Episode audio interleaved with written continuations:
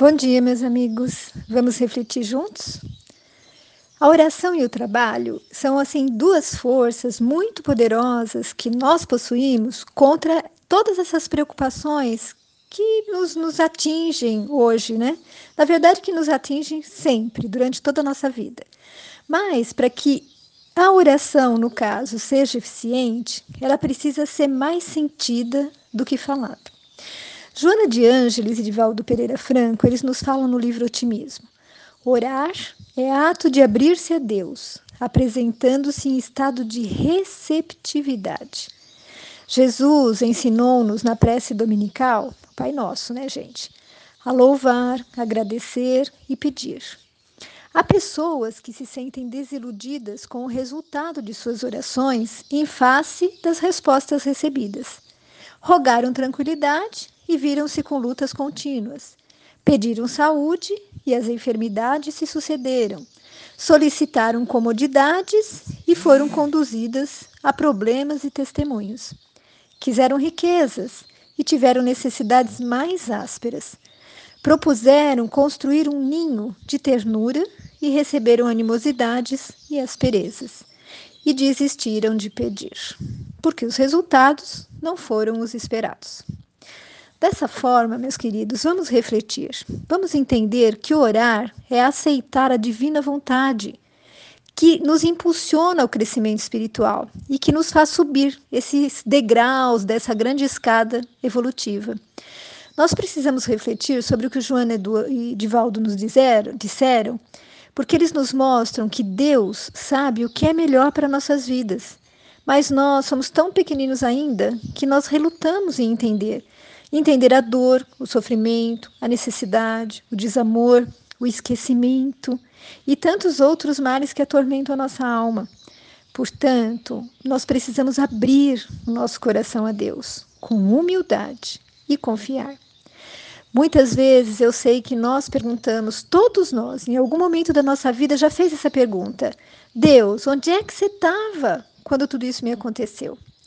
Nós não percebemos que Ele estava lá, ao nosso lado, mas nós não o víamos, não o sentíamos, mas ele estava lá, nos dando força para aquele momento. Mas ele não podia interferir, ele não podia violar o nosso livre-arbítrio, e muito menos daqueles que estavam conosco ali, nos causando, de alguma forma, aquele sofrimento. Pensem bem, meus amigos, se ele interferisse, então nós seríamos meras marionetes nas suas mãos. Nós sabemos que através dos problemas, das dificuldades, nós vamos buscar soluções e nós vamos ter a oportunidade de aprender, de descobrir essa força interior, de exercitar essas virtudes que nós temos lá no nosso íntimo e temos que desenvolver, temos que fazer nascer, como a paciência, a tolerância, o amor ao próximo, o entendimento dos nossos defeitos, dos defeitos dos outros, né? essa procura de melhorarmos nos provocando né, essa análise verdadeira do porquê de tudo. E essa busca dessa verdade vai nos levar ao conhecimento. E o conhecimento vai nos libertar. E a liberdade é o caminho para a felicidade junto a Deus. O sábio Jesus já dizia, não é? Conhecereis a verdade, e a verdade vos libertará. Então, nós percebemos assim que quando nós fazemos as nossas preces de uma forma maquinal, só de lábios, né, sem nos envolver emocionalmente, verdadeiramente, com aquilo que nós estamos fazendo, essa prece não serve de nada, ela não serve de amparo, de consolo, nem de união com o alto. Nós entendemos também que Deus sabe tudo o que nós precisamos. Mas o ato de pedir, de entrar em oração, é uma forma que nós encontramos de nos mostrarmos humildes, de demonstrarmos essa necessidade que temos da proteção, do amor, da ajuda desse Pai tão querido que tanto nos ama.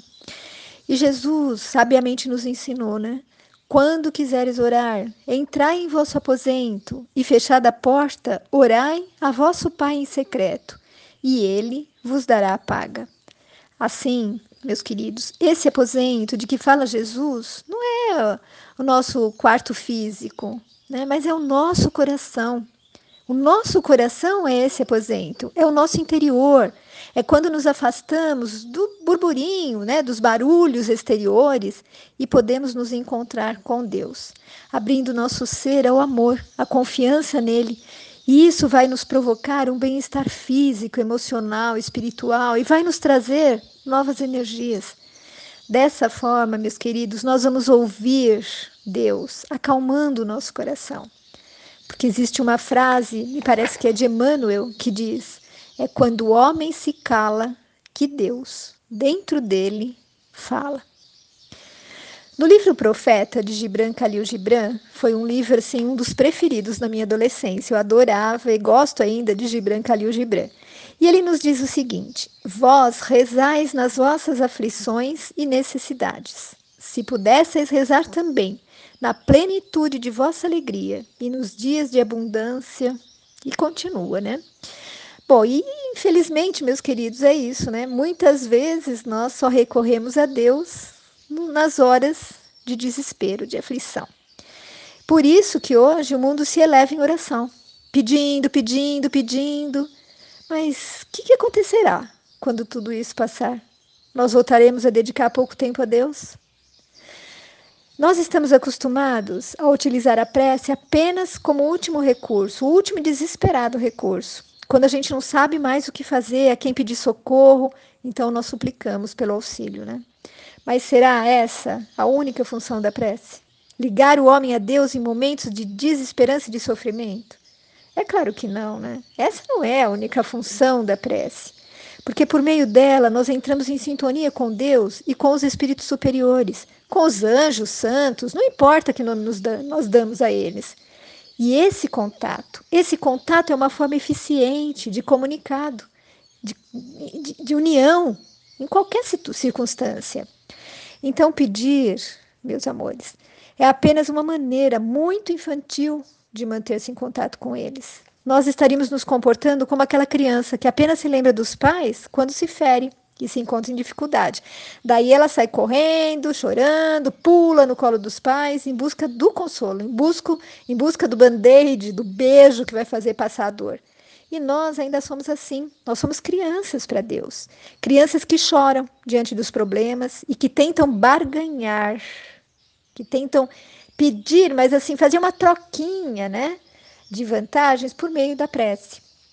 Então, então, então, quando tudo está bem, muitas vezes nós não nos lembramos de Deus e desses amigos protetores. É necessário também saber louvar a Deus, reconhecer a sua grandeza, a sua misericórdia e agradecer tudo que ele nos dá. Assim, os objetivos da prece, como nos disse Jesus e nos reforça Joane Divaldo, são louvar, agradecer e pedir. Inclusive, meus amigos, amanhã provavelmente eu vou falar sobre a caridade. Então, o essencial não é orar muito, mas é orar bem. Nós deveríamos fazer uma prece ao levantar, agradecendo por mais aquele dia de vida nossa, de nossos familiares, da humanidade. Pedir pelos outros, pedir pelos outros é um dos mais belos atos de fraternidade. Jesus nos dá o um exemplo, ele orava pelas ovelhas desgarradas. Dividir com Deus, dividir com Deus todos os nossos momentos em prece, os bons, os ruins, agradecendo, valorizando o que possuímos, pedindo força, para enfrentarmos aquilo que sozinho não suportaríamos. Ao deitar, devemos agradecer pelo que vivenciamos naquele dia com os nossos companheiros de jornada e que durante o descanso vamos pedir, né, durante o descanso do nosso corpo físico, vamos pedir que o nosso espírito, espírito, a nossa alma possa receber conhecimento, energia que vão nos reequilibrar em todos os planos do nosso ser. Enfim, meus amigos, orar é pacificar a mente e o coração, é entrega, é confiança, é disposição de ser útil, de servir. É preciso também vigiar e não permitir que todas essas bênçãos divinas que recebemos a todo momento sejam desperdiçadas por causa dos momentos difíceis, pela desesperança, pelas, pelos quais momentos né, que estamos passando. E muitas vezes somente passamos a valorizar as pequeninas e preciosas coisas da nossa vida, as pessoas que estão do nosso lado, quando elas nos são retiradas. Então, orai e vigiai para que esses pensamentos menos nobres, menos dignos, né, que nos desestruturam, não façam parte da nossa vida. Jesus ensinou isso. Orai e vigiai. Então, para encerrar, eu vou ler alguns trechos de uma bela oração atribuída ao padre Orlando Gambi. Ele diz assim: Se eu não puder ser o vento que arrebata, que eu seja a brisa que acaricia.